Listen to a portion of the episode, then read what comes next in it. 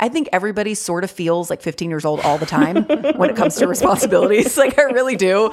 I really think we're like, wait, I don't, wait, I'm supposed to know how to grocery shop. I'm supposed to know how to change my furnace filter. I'm supposed to know what a furnace filter does. I don't know.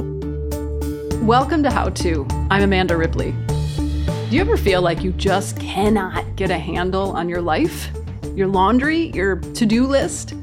Our listener Samantha wrote to us after she and her husband had moved from a condo to a bigger house in Pennsylvania to suit their growing family. And they had it all in some ways two little kids, a house, a job for her husband that allowed Samantha to stay home with the children, even a lawn.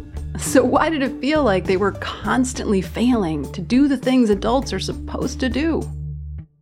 Oh, you want to put stuff in your basement? Oh, well, it needs to be waterproof with the list of everything that sort of needed to get done and with like limited time and funds, it was very difficult to know where to start. We're both very like do our research, like read some books kind of people. There was stuff that was like how to take care of your home for dummies and it was mm. like carpentry skills and it was like no, but like I don't like I don't want to build the house. Right, I don't want to build the house, but I do want to know like how do we organize stuff? This feeling of being lost and overwhelmed started with the move, which is probably inevitable, but it didn't go away, even after the moving boxes did. Samantha and her husband started to feel like they just couldn't measure up to everyone around them, whether it was their neighbors with the perfect lawns. We were like thinking to ourselves, we definitely have the worst house in the neighborhood. I wonder if our neighbors know. And then the pandemic hit, and some industrious kids in our neighborhood started a landscaping business. And then we had neighbors who thanked us for finally. Oh. like I mean, like like we were like outside, and they were like, "Oh, it looks so much better. Thank you for finally doing this." And we were like, "Oh, gotta love passive aggressive. This isn't even passive aggressive." or the other parents who somehow had time to can their own vegetables. I'm one of the few friends that I have that like grew up around here that looks what? at me like you I don't think, no can. Yeah, that's awesome that you have that, but that looks like a lot of work. Now I know what you're thinking. Just stop worrying about what the neighbors and the canners think. Who cares? But this wasn't just about trying to keep up with the Joneses. Samantha and her husband weren't canning or landscaping, but they still felt like they were drowning. We shouldn't need to use as much effort as we do to get the dishes done, to right. get the laundry put away, to get those daily grind things taken care of so that we could get to the bigger stuff. Right. I think that was the thing that where we sort of struggled with was like we feel like this should be easier. On today's show, we're gonna try to make the daily grind a little less grueling. Our guide is Kendra Adachi, and you may know her as the Lazy Genius. She's a best selling author and podcaster, and she's helped many people figure out how to manage the mess. I think that this undercurrent of feeling behind in your life and that it feels like it should be easier and that you don't know where to start is so deeply, deeply familiar we think that there is this toolkit of being an adult that everyone seems to know the answers yes. for. Everyone knows the rules, everyone knows the unspoken rules, and we're the idiot. We're the one who doesn't know. And I just want to tell you that, like, that's not true. We all feel like we don't know what we're doing. Kendra has specific steps you can take to prioritize what's most important to you and work smarter, not harder, and ultimately let go of some of the things that just don't matter. So put that laundry down and grab a pen. We'll be right back.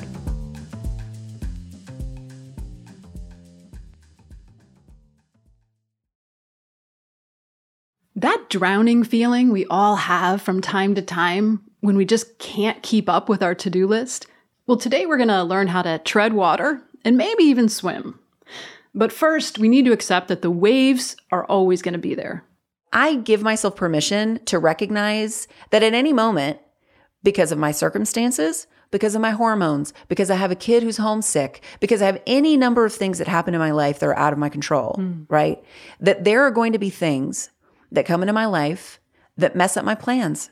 That mess up what I intended, that mess up the calm. And for me to hold my own plans lightly, to hold my own sanity hmm. lightly, and to be kind to myself when things come into my life that make me go, oh, wait, oh no, what happened? I was doing so good. And now I feel like I'm behind again. To stop and take a deep breath and say, hey, you're doing fine. You have tools. Right now, you just need to take a deep breath and realize that the drowning is not literally going to drown you, that you can step back and see this a little more intelligently. But if we don't start with that kindness, I think we're going to continually feel like we're not enough. It sounds like what you're talking about is avoiding the double burden. Like Yes. there's the one burden of feeling underwater, and then there's a second burden that we can bring on top of that, which is feeling bad that you feel underwater. 100%. Right? Exactly. Right, like- Exactly. Yeah, like generalizing that out to just you know being incapable, being incompetent, not having your act together. Right. And you're saying let's just do one burden. Let's just do one. Let's just do one. One is plenty. Right. One is enough. Right. and I'm curious, Kendra, like how did you like I love your podcast. I love the way you simplify by prioritizing as opposed to pretending that it's simple um, or that it's easy to simplify. oh, can I steal that line? That is so good. I think I stole it from you. You steal it right back. That's really sister, good. Anytime. Um, so, were you at some point trying to do do everything and have it look perfect and and and then kind of how did you get to a place where you could hold? I love how you said hold your sanity lightly. Yes, yes, absolutely. So I have grown up uh, as a as a perfectionist for sure. Part of that was just kind of like survival in my home. It was a pretty unstable um, home life, and I grew up in the South. Like I live in North Carolina. I've lived here my whole life. I mean, every culture and every part of the country has mm-hmm. things about it, right? But there is definitely something unique about being the oldest girl in a Southern family that mm-hmm. has a list of things you're supposed to do and a way that you're supposed to be. And It's like a four thousand page. Oh my word. book. It's the longest encyclopedia ever of how to be a person. And you try to be a genius about everything. We're like, okay, we're going to do this and I'm going to get it together and no one is going to know that I am I don't like this at all, that I don't even like canning, but it looks pretty in pictures and it's what everybody does. So that's what I'm going to do, right? So you try to be a genius about everything. But then when you hit a wall and everybody does, I think that most people, no, that's not fair.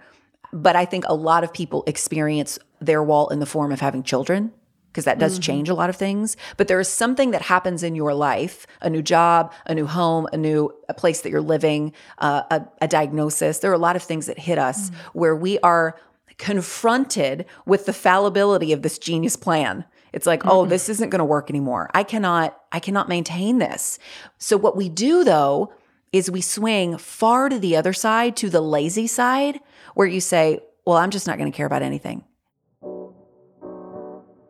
Kendra says that we as a society have come to think of being a hot mess as authentic and being super organized as fake. Like if you deeply care about things and you spend your time on something that you love, you're pretending. You're pretending. And on the other side, that if you have someone come over and your house is a wreck and you're like, I know everything's just the worst, somehow you're being more real. And neither of those things are true. And both of them take a lot of energy. And So, so, it's like a false Yes. dichotomy. yes, it is. It absolutely is. And so what I want to do Wait, why does it wait, wait, why does it take a lot of energy to care about nothing? Oh, I know, right? Because because we are human beings with souls and uh, priorities and things that we care about and passions still- and it still bothers Yes, us and on it some still level, it still yeah. bothers you. It doesn't feel good. It doesn't feel good, That's true. I can attest to that. Yes. and it's it's hard. Yes. It's really hard. It's really hard to manage those things. And so what I want to what I want to do right now, I just want to affirm, Samantha, you are already. You didn't know it. You are already a lazy genius because Mm-hmm. because. When you said the thing about canning, I was like, put my arms in the air. I was so excited because here's the thing a lazy genius is a genius about the things that matter and lazy about the things that don't. And you are the only person who gets to decide that. There are plenty of things in my life that matter more than canning. So, you know what? I'm going to be lazy about canning and I'm going to buy cans that someone else filled. And that's great, you know. and they are awesome at it. and they're PS. so good at it exactly. and so what I what I really hope, just like um, And I'm not worried about botulism. no, right, right, you right because they're so freaking good at it. Exactly, exactly. Right, right. And so it's like figuring out, and I, it is hard, right, in a hyper consumptive culture where we're inundated with a lot of products and pictures and social media posts.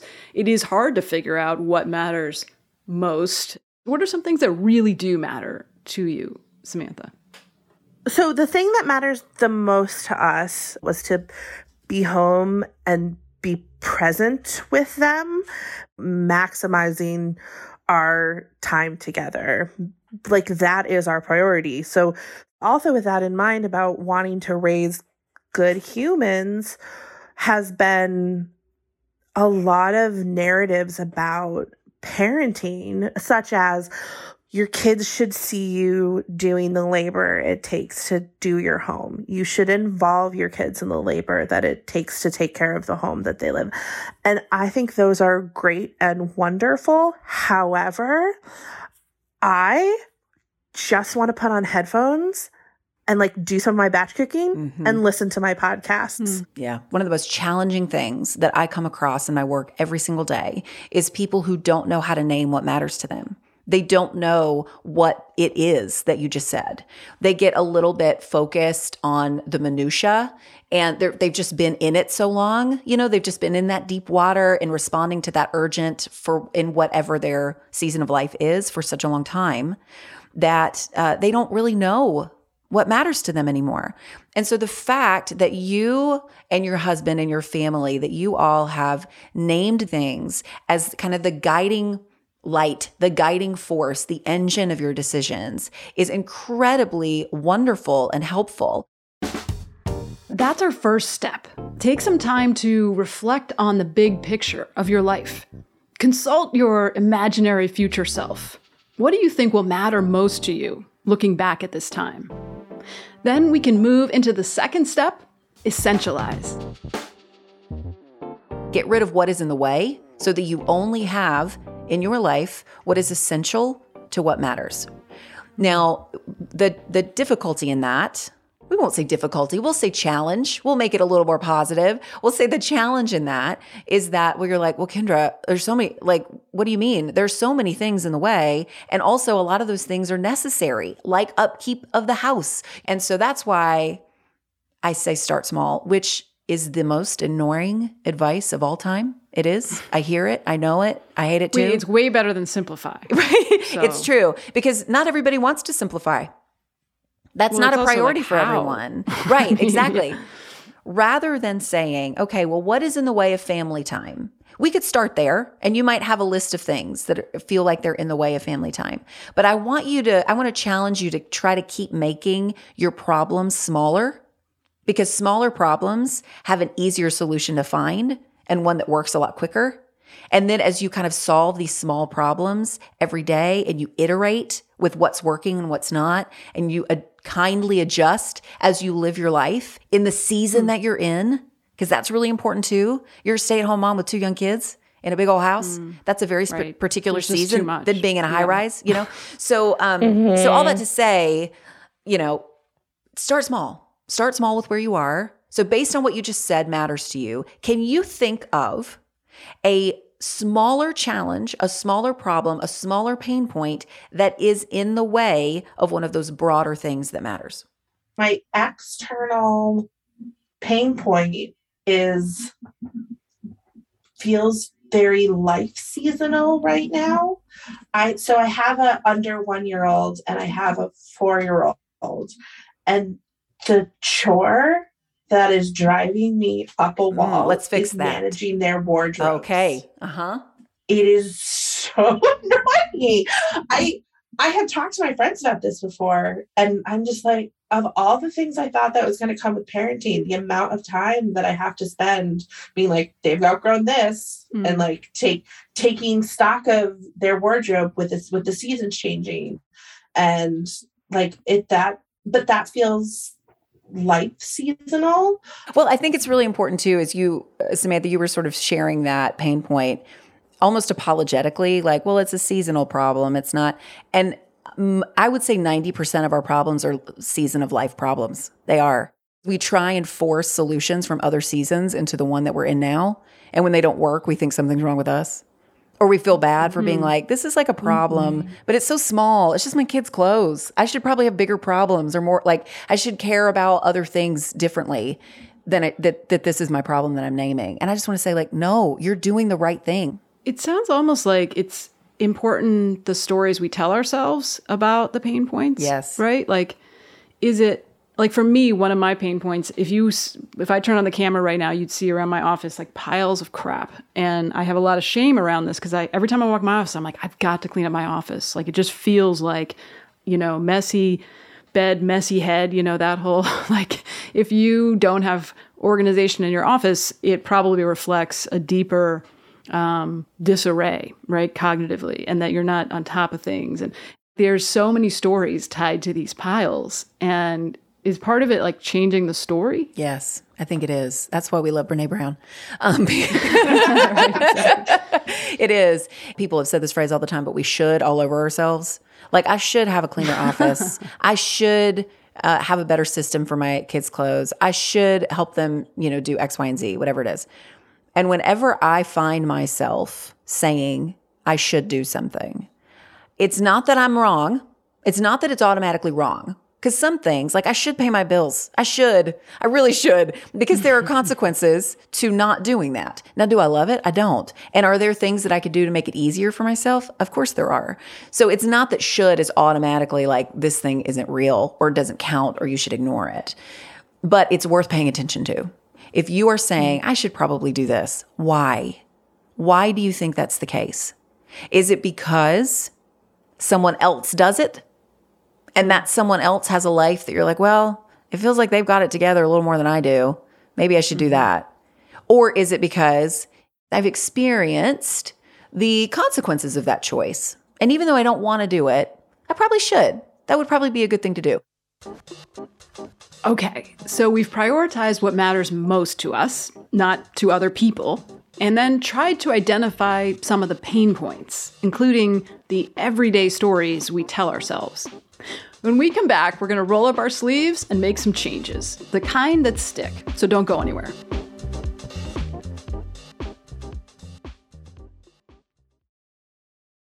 We're back with Samantha and lazy genius Kendra Adachi. Before the break, Kendra was taking us through the first few steps to making your mess manageable. After you identify your priority, how do you make it part of your everyday routine? That's why I think starting small is really important. Then you organize that. It could be literal things that you organize in a closet, it could be the story in your head. Put it in its place. Where does it truly belong? Based on what matters, and now that you've gotten rid of what's in the way of that. The fourth step is to personalize it, to feel like yourself in the process of what in the thing that you're doing. How can you feel like yourself? How can you remove the expectations that other people have of you? How can you feel alive and energized, like listening to the music you want to listen to when you're cleaning your bathroom, as opposed to making it a teachable moment, which you don't really want to do right now, and that's okay, you know? Fourth is personalize. And then the fifth one is to systemize, is to keep that in a flow. Because a lot of times we'll do something, we'll create a system, we'll organize, uh, we'll make a list of the chores that we need to do for our house, the regular upkeep things. But if we don't have a system to go back to it, you know, to kind of keep it moving, then we just remain frustrated. We've just prolonged our frustration to six months from now when we haven't done those chores. And so that's kind of the process of that you can apply to any small problem, like your kids' clothes, like whatever. But you're absolutely right what you said amanda so much of it is about the stories that we're telling ourselves about these things and we want to put those in the right place too we want to tell ourselves the truth about how we see our lives how we see what matters how we see our chores how we see our relationships how we see our neighbors. Like let's let's focus on what really matters here. What really mm. matters with your relationship with your neighbors and you didn't say this at all like that you want to impress them I don't think that matters to you. Based on what you said, reading between the lines, that does not matter to you. But you do want to feel connected to them. You know what? You do want to feel connected to them. If that's the case, let's think about like how can I connect with my neighbors even though I don't plant flowers in my yard the way they do. I I have a very similar neighborhood situation where all of my neighbors are retired and their yards are mm-hmm. immaculate. They are beautiful yards. They are amazing. And I'm just like, is the grass mowed? Maybe. I don't know. Like, I don't care. I'm very lazy about my yard. And so there are things that we can do to connect with each other, even though we have different priorities. Isn't that the whole goal of being a person? Being like a community of people, being like a nation, even, is that we can connect with each other, even though we have different priorities. Like it's, and, and doing that in those small ways, like working those muscles in small ways, like we have different priorities in our yard, but we can still be neighbors. Like it, it helps us practice those things in really Yeah. small human ways. And I think for me, the other thing that has been so, I don't know, like it, it's expanding who is in my community and also asking for practical help has been like so necessary for this stage of life. Is there an example that comes to mind of how you've let your neighbors in? in August, I got mastitis, which is a clogged milk duct from nursing. Mm-hmm. Couple urgent care trips, like it was it was bad Painful. and yeah. uh, very painful, and I couldn't do stuff, and uh, we were sort of uh, like at the mercy. uh, We were more so at the mercy, and at that exact same moment, there was a hand, foot, and mouth outbreak. Of course, there was. So it was one of my friends whose kid had gotten over it a couple days before we were like done done knew I was also having mastitis and was like, What do you need? And I knew her good enough to know if I asked for something, like she would do it. And I told her, I was like, I really need my kitchen cleaned because the point where it's in right now Mm. is so overwhelming. And she like came with a meal from her freezer, Mm. like, and cleaned my kitchen. And it felt so vulnerable at that point. But like, if one of my friends had right. asked that of me, I would have done it in a heartbeat. Right. right. right. And that's how you create and strengthen connection. Absolutely. Right? Is by asking for help Mm-hmm. and and taking it and giving it. Yeah. And I think that I love that. I think that's an important distinction too, is that there's a difference in asking for help and taking help when it's offered. I think that both of those have a different level of difficulty depending on the person. Like at this actual Yes. moment, at this actual moment. So I have, um, when we are recording, I have my second book releases in seven days, and it has been a cluster. My life is very stressful right now, very stressful. And I texted, um, my mom is watching my kids this afternoon, so I don't have to do school pickup, so I can have a longer day. And she texted me and she said, "Do you um, do you still want me to get your kids?" And I was like, "Yes, please, thank you so much." And I just said, "I'm just drowning. Like, there's so much to do." And I know it's mm. only a season. I'm in a season of a busy work project. And I know it's mm. going to be over soon. It's not always going to be this way, but it is this way right now. And I mm-hmm. and it's a struggle and it's really hard. And she said, "Well, I have I have a couple of hours this morning. Is there anything I can do?" And I was like, I was almost said, "No, there's nothing." And then I mm-hmm. thought, my refrigerator's a disaster. My refrigerator has been not been cleaned out in a long time and I don't even know what's in there. And we're just like playing Tetris right now. It's like Jenga and Tetris together inside my refrigerator. And can you clean out my fridge? And my mom is in my house right now cleaning out my fridge. Oh my god. And I don't need, like, I didn't need her to do that. My life is not dependent on whether my fridge is clean. But guess what? That is an inc- that has been a pain point for me because every time I open my fridge, every time you open it, every like, single time it's overwhelming emotionally and logistically. Yeah, like I remember in the beginning of the pandemic, my son, you know, like a lot of kids, he created a little flyer and put it under, you know, on all the doorsteps in our neighborhood. Like, if you need help getting to the supermarket, or if you need this, if you need that. so And, like, precious. you know, and other kids did it too, which was great. And it was like that moment of feeling like solidarity. We're all in this together, and like no one, no one took him up on it. Probably because they felt like they felt weird. They didn't need him Yeah. as badly as other people might, right? And so they were trying to be, in their own way, good neighbors. Exactly. Right? I mean, I do the same thing when friends offer to help, and you feel like they don't mean it, but you know, you got to know that you're doing them a favor too. Sometimes, Absolutely. right? When they, mm-hmm. yeah. Absolutely. You said it before, Amanda. You said, like, that's how we connect with each other. Here's our next rule connection is a priority for a lot of people, and rightly so. But part of strengthening your connection is asking for help. accepting help, and giving help. All three matter. You know that um that metaphor of like glass balls and rubber balls? You know, you want to you want to pay attention to the you're, if you're juggling all these balls. There are some things in your life that are glass balls and you really don't want to drop them. The rubber balls you can drop, right? That metaphor floats around. And I want to actually give permission to be like you're also going to drop the glass balls sometimes. Like you're going to do it. And because if you have the expectation that you're not going to, and when you do, you're going to feel terrible about it. Mm-hmm. And so I am just a, I call myself a pro- professional permission giver. I'm just like, hey, it's going to be okay. You're going to, you're going to mess up. You're not going to be able to manage every moment. You are not going to be able to manage your life, like set it and forget it. You are not a robot. We can't optimize everything.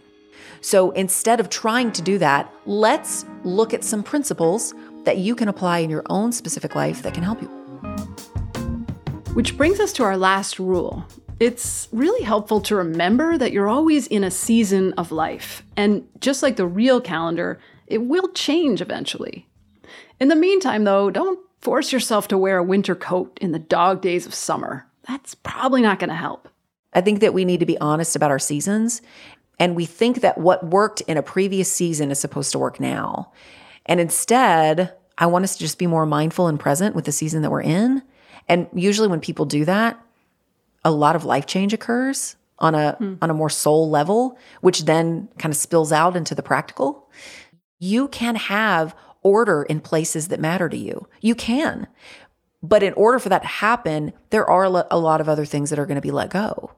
There are metaphorical closets that you keep closed, and there are physical closets that you keep closed. You know, um, but we just don't have enough messaging that that that third way exists. Yeah. Yeah. Yeah. I think the season of life thing is an important one because So you feel like this season's going to last forever, but before you know it, um, you do have time to It's true. um, to to mow the lawn, and you've maybe too much time. Uh. That's Um, why I- your retired neighbors are all in their yard because they don't have to do as many things as they used to. right. They figured it Every out. Every time you you tell them, "Wow, your flowers look great," I hope they're like, "Yeah, your kids look amazing. Right. They're alive. they're still alive. Um, your flowers are alive. Your kids are alive. Done. High done." five. There it Um, exactly.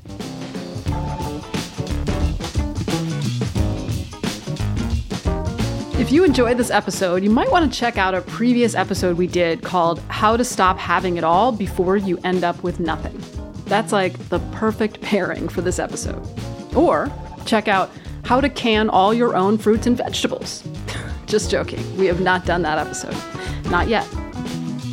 Thanks to Samantha for sharing her story and her lessons learned with us, and to Kendra for all her great advice. She mentioned during the show that she has a new book coming out. It's called The Lazy Genius Kitchen. Go check it out. And by the way, we recently got a listener letter we wanted to share after our mascot episode. Becky works at Robert E. Lee University, and after the death of George Floyd, she felt compelled to try to change the name. So, as she wrote us, she drafted a letter to the president of the university and the board of trustees, and she shared it with some of her friends. And then, before she knew it, the idea had grown into a large community of people, numbering in the thousands, who wrote letter after letter demanding change. In July of 2021, though, the board voted to keep the name. It was a massive disappointment for Becky, but at the same time, she wrote, there were some significant changes. The name of the school didn't change, but the portrait of Robert E. Lee was removed from diplomas. Founders Day was discontinued. What was Lee Chapel is now University Chapel, and important conversations were started. Just like our listener in our mascot episode, she found that there was opportunity in the conflict even when everything didn't go the way she wanted. Thank you for your letter, Becky. Other listeners, if you have thoughts on episodes or advice of your own, please keep them coming. We love hearing from you. You can always email us at howto at slate.com or leave us a voicemail at 646 495 4001. And we might have you on the show. And if you like what you heard today, please give us a rating and a review and tell a friend. That helps us help more people. How To's executive producer is Derek John. Rosemary Belson produces the show. Our theme music is by Hannis Brown, remixed by Merritt Jacob, our technical director. Charles Duhigg created this show. I'm Amanda Ripley. Thanks for listening.